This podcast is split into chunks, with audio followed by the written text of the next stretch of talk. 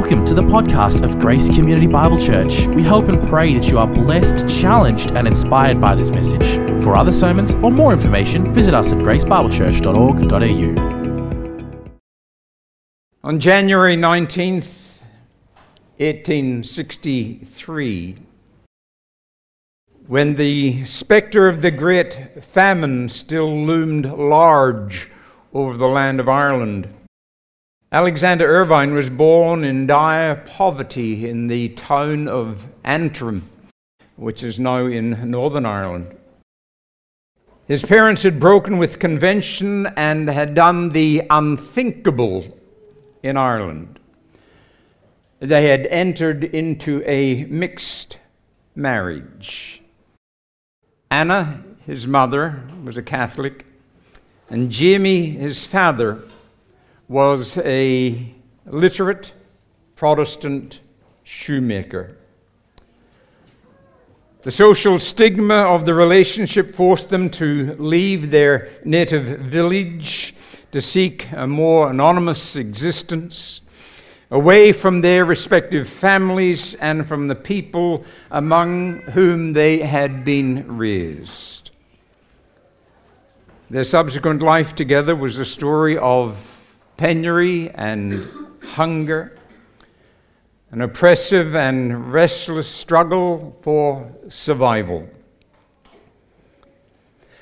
But through it all, they had one invaluable gift a deep love for one another and for the children born of that love. And the story of that love was written by Alexander Irvine, who became actually a minister of the gospel. And it's recorded in a wee book entitled My Lady of the Chimney Corner. Engraved on Anna's and Jamie's headstones are three words Love is enough. Love is enough. Words that point us to the apostles' message here in Ephesians 5, verses 1 and 2. And these words I want you to see, first of all, the instruction that should arrest us, and then the illustration which should assist us and finally, the identification which should amaze us. First of all, then, the, the instruction which should arrest us. Those opening words of the fifth chapter. Therefore, be imitators of God. Now, in other parts of the New Testament, we hear the call of Paul for other believers to, to follow him, or for other believers to follow other believers, or to become followers of other churches. But here, Paul goes beyond that. These believers in Ephesus are to be followers of God. And this is unique. It is the only time in the New Testament where the writer directs and appeals to and instructs his readers to follow God. So, what does he mean? Well, the term that Paul uses, the word follow, is, as you have it in your ESV, the word imitate, but it's also our word mimic, or simply our word copy. What does it mean to imitate? What does it mean to mimic? What does it mean to, to copy? Well, many, and I should say again, many years ago when I was a child at school. we were taught how to hold our pencils properly and how to write properly. We were given what were called copy books. Some of you looking around here, maybe of my generation, might recall those books.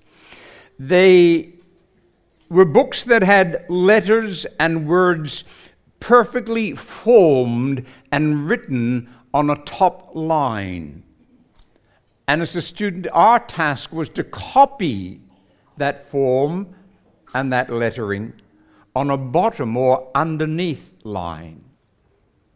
By studying the perfect lettering, we would then seek to reproduce them ourselves in our copy book. And that's basically what Paul is telling us what to do here. To study God, to focus on God, to learn of Him, to lean on Him with the goal of copying Him. That the life of the saint is to imitate and to mimic and to live a life which is a copy of our Savior's. The words of John in 1 John chapter 2 and verse 6 Whoever says he abides in him ought to walk in the same way as he walked. We are to be godly, for we are following God. And one compels and causes the other. And this, of course, was the very teaching of Jesus himself. The words of Matthew 5, verse 48 Be ye therefore perfect, even as your Father, which is in heaven, is perfect. And Jesus told his followers that they are to love their enemies and pray for their persecutors so that they might become sons of the Heavenly Father. The point being made like Father, like Son. And furthermore, Jesus reminded his disciples that God sends the sunshine on the evil and the good alike, and that He makes the rain to fall on the just and the unjust. So that the application is simply that Jesus saw the Father as our model, as our example, the very one we are to mimic and imitate and copy. And that's the point that Paul is simply making here. However, the question surely arises how can the created imitate and mimic and copy the Creator? Well, there are those attributes which do belong to God alone. They are, we might say, majestic in their nature. I'm thinking of His glory, His eternity, His omnipotence, His omnipresence, His omniscience. But then there are those attributes of God, those characteristics of God, which we are to copy. They are what the theologian would call those attributes that can be communicated, those that are moral in their nature, such as His holiness. Be ye holy as I am holy. In His righteousness, His justice, His goodness, His mercy, His faithfulness. Even those qualities that, that, point, that Paul points to at the conclusion of his fourth chapter here. Look with me at the words of Ephesians 4, verses 31 and 32. He writes to the saints and he says, Let all bitterness and wrath and anger and clamor and slander be put away from you, along with all malice. Be kind to one another, tender hearted, forgiving one another, as God in Christ forgave you. And you see, it is in light of what he writes in verse 32 Forgive one another, even as God in Christ has forgiven you, that he goes on to pen verse 1 of chapter 5 Be ye followers, imitators of God. It is a humbling exhortation. For it reminds us, does it not, of man's chief end, which is to glorify God and enjoy Him forever. That we are not here to draw attention to ourselves, but to God who is our Father. And so we're to copy, we're to demonstrate, we're to display those attributes and characteristics which belong to God. And what is the stream that flows through such attributes? I think the Apostle Paul answers the question in 1 Corinthians 13, where he demonstrates true love. And thus, here in the passage before us, to follow God, to imitate God, to mimic God, to copy God is, as he says in verse 2, to walk in love. To walk in love.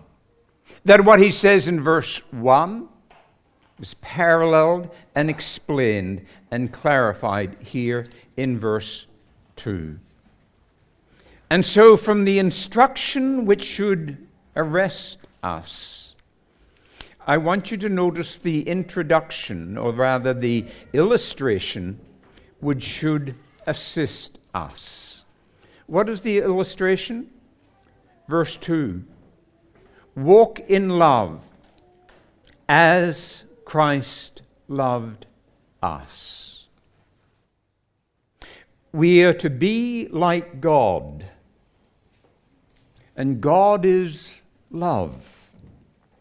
Therefore, the great characteristic of our life is surely to be love, to walk in love. That is, to proceed with our life, a life characterized and marked by love. It is to persist in love, it is to progress in love, it is to promote love. And what does that love look like? Well, Paul illustrates the point by relating to us the love of Christ to us. The second part of verse 2. And notice that he draws our attention to three elements here, and I'm, I'm, I'm, I'm simply going to underline what our pastor said at the communion table. Because what do we find in this portion? Paul says the same thing as Peter. Here is the element of surrender. Christ has loved us, says Paul, and has given himself for us. Christ loved us. It rolls off our tongue very quickly, doesn't it, and very easily. But is it not amazing? Is it not wonderful? That there is nothing in us or about us or concerning us that attracts Christ's love. If we're rebels and sinners, disobedient and indifferent, idolaters and transgressors. We lived without God we spoke against God. We despised and rejected God. But God, in his great love for us, he gave himself to that old rugged cross, the emblem of suffering and shame. And within this context of surrender, we notice two, two great truths. The voluntary nature of Christ's crucifixion, that he wasn't trapped, he wasn't cornered, he wasn't captured, but he gave himself up. He laid down his life. It wasn't taken from him. The voluntary nature of it. And in addition, the very value of this offering. He gave himself, not another.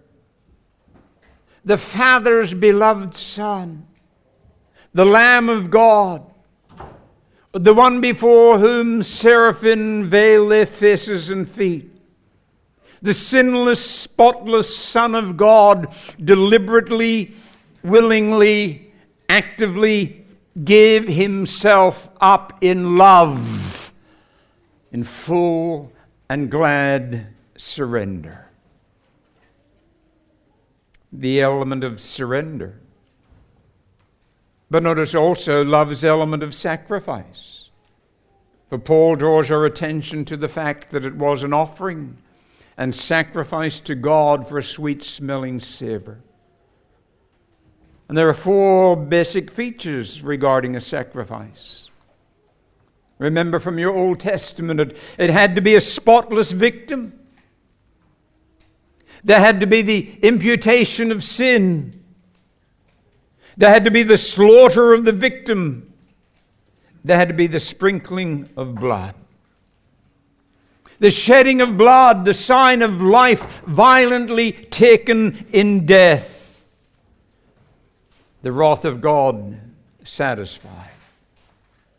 For what Paul is telling us here in Ephesians 5 2 is that Christ, in love, fully satisfied all the demands of God's law.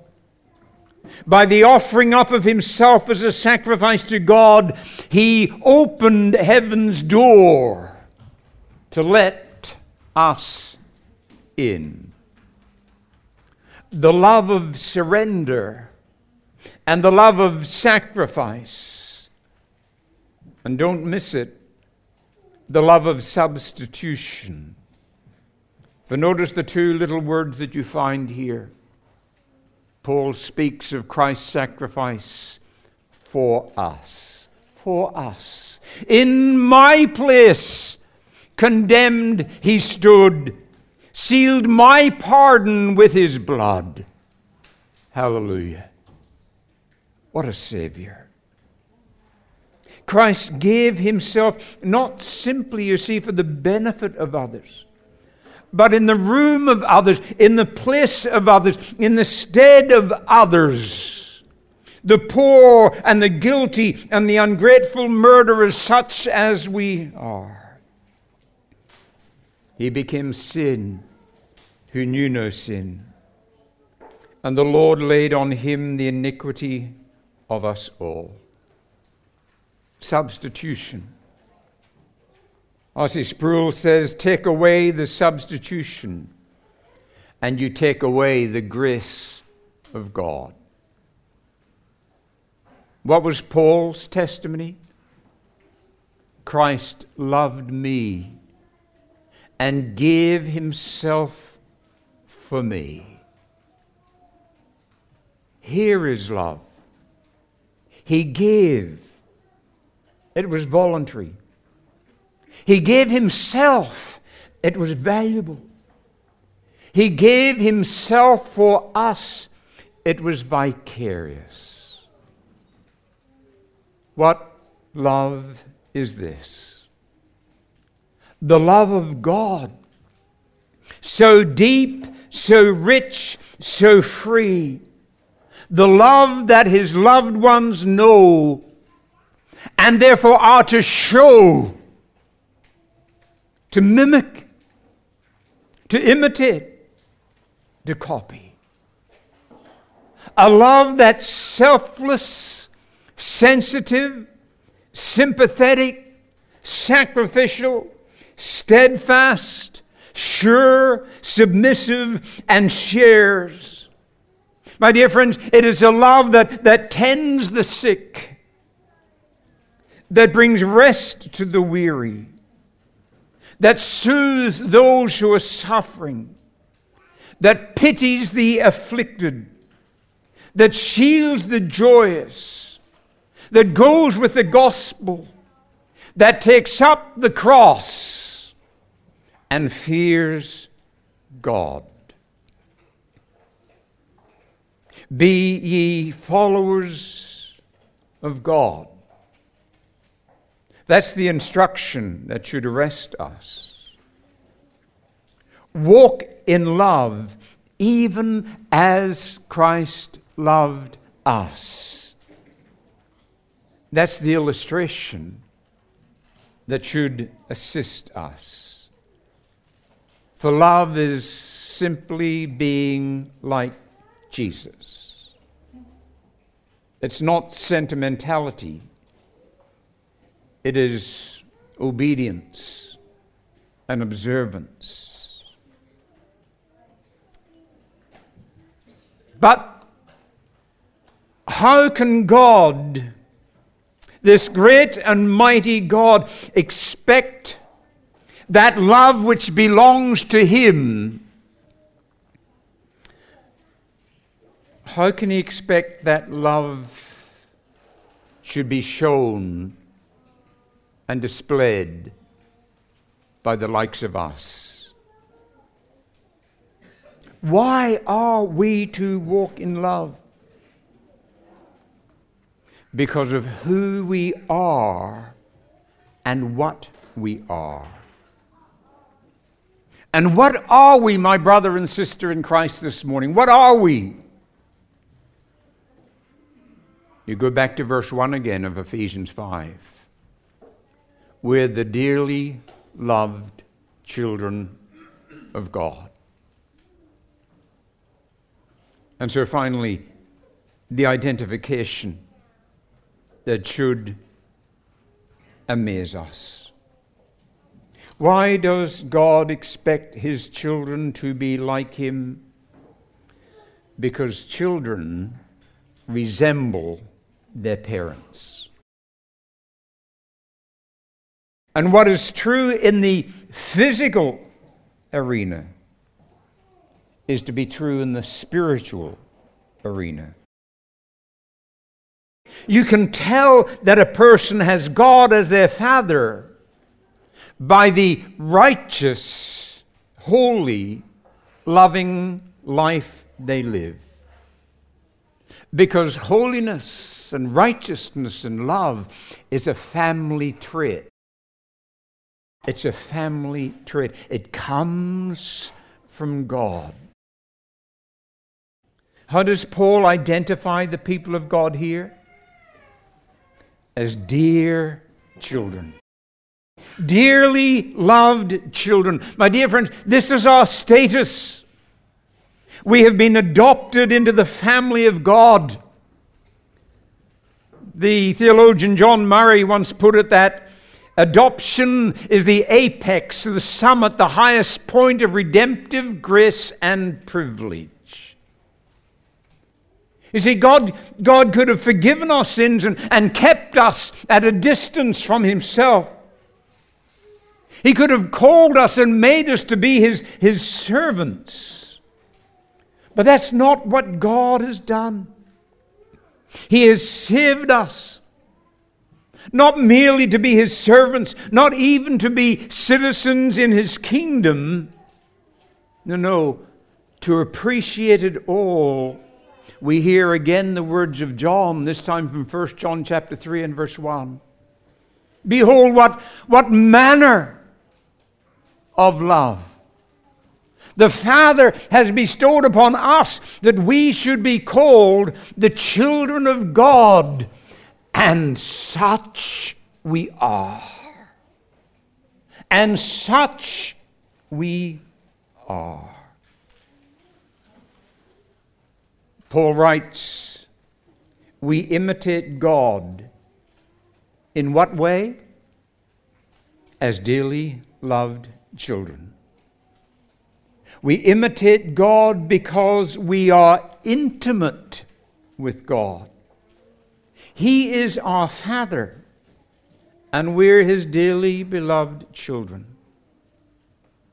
We stand not only in a simple, or rather in a, a legal relationship due to justification, but we also stand in a loving relationship due to adoption.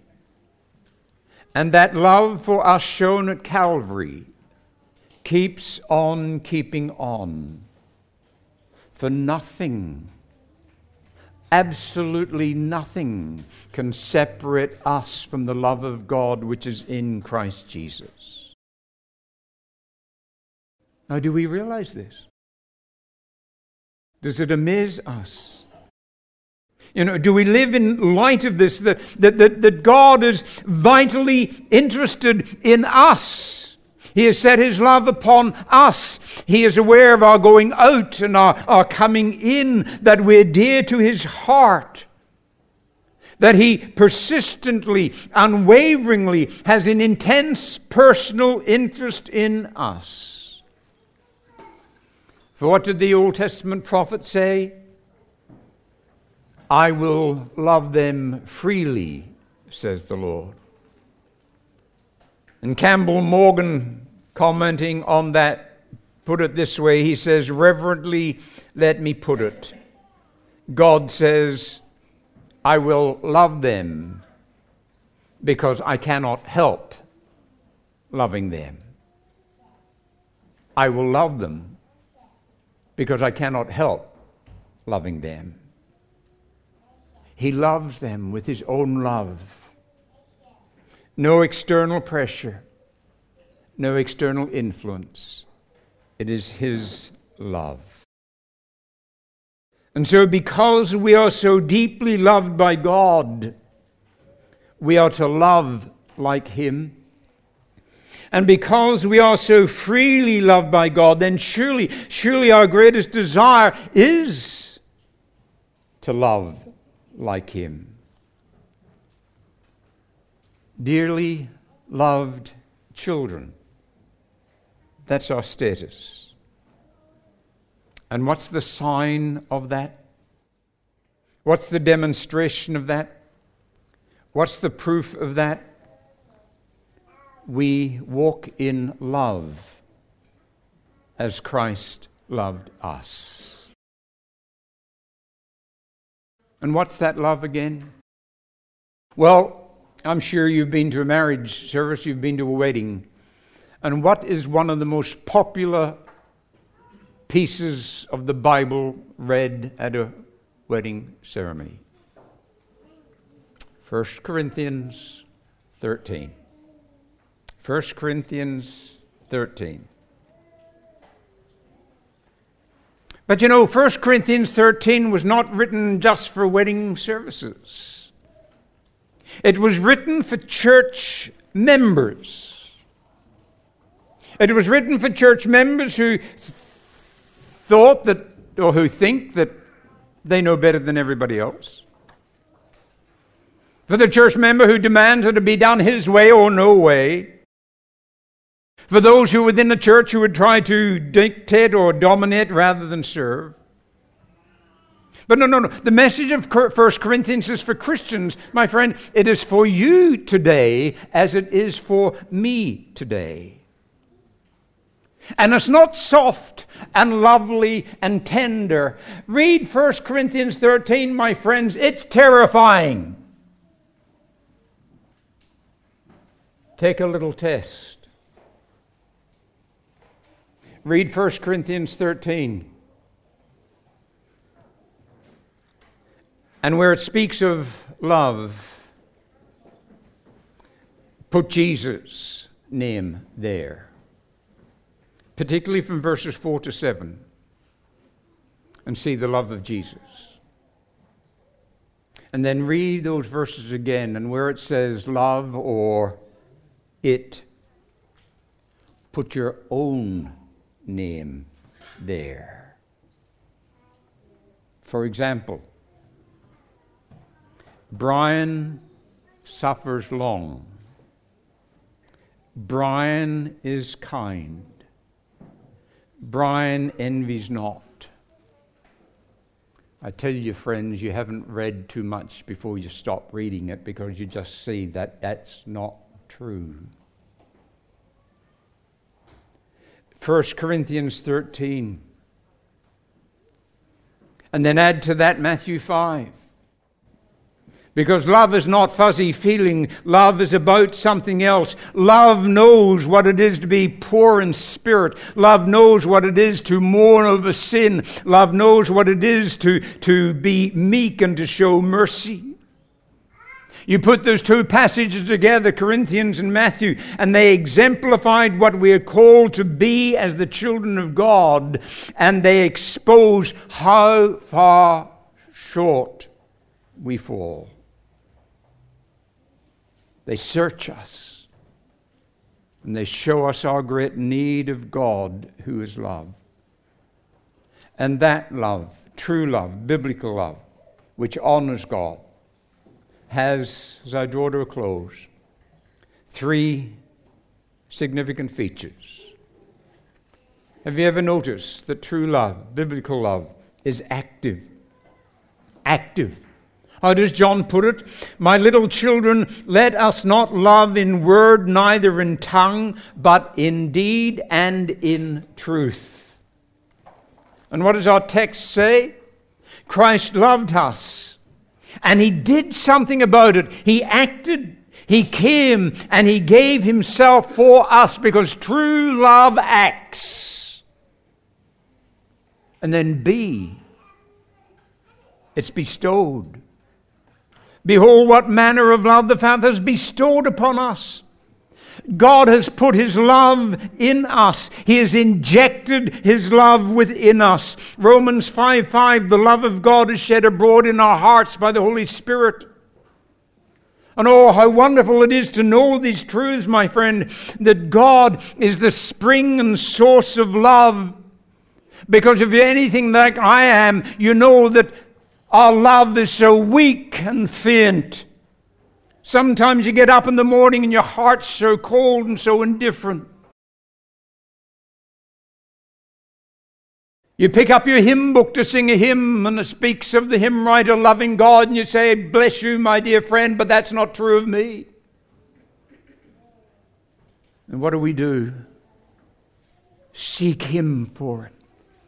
The old Puritans would say, sue him for it. Ask him for it. Pray for it. There's Paul does here for the Ephesians chapter 3. That they might know the height, the depth, the breadth, and length of God's love and be amazed at it. It's active, it's bestowed, and it constrains. But Paul says in 2 Corinthians 5:14, the love of God constrains us. And wasn't that demonstrated by the Savior? That word that we read as we go through the Gospels, where Jesus says to his disciples, I must go to Jerusalem. I must suffer. I must die. There is a must about it. I must because love constrains. So that if the need should ever arise, there will be no hesitation to true love. Imitate God by walking in love. So, what does it all come down to? What does it all come down to? Surely this, my dear Christian brother and sister, be what you are. Be what you are. And what are you? Dearly loved children of God. The God who so loved the world that he gave his only begotten Son, that whoever believes in him should not perish, but have everlasting life. Love is enough. But let me add this love is also essential. Love is also essential. For you see, about 30 years after this word of instruction and exhortation to the Ephesians, the Lord did an audit on that church. And what did he find? What did he record? He commended them for their, their activity. He commended them for their durability. He commended them for their orthodoxy. He commended them for their theology. He commended them for their purity. But one thing you lack. What do they lack? The main thing. The main thing. They'd taken their eyes off the main thing. I have this against you. You have left your first love. Revelation 2 4. You have left your first love. And so they face the prospect of being unchurched. Don't misunderstand me. But you can have all the orthodoxy in the world. But without love, there'll only come darkness and death to your heart and to your church.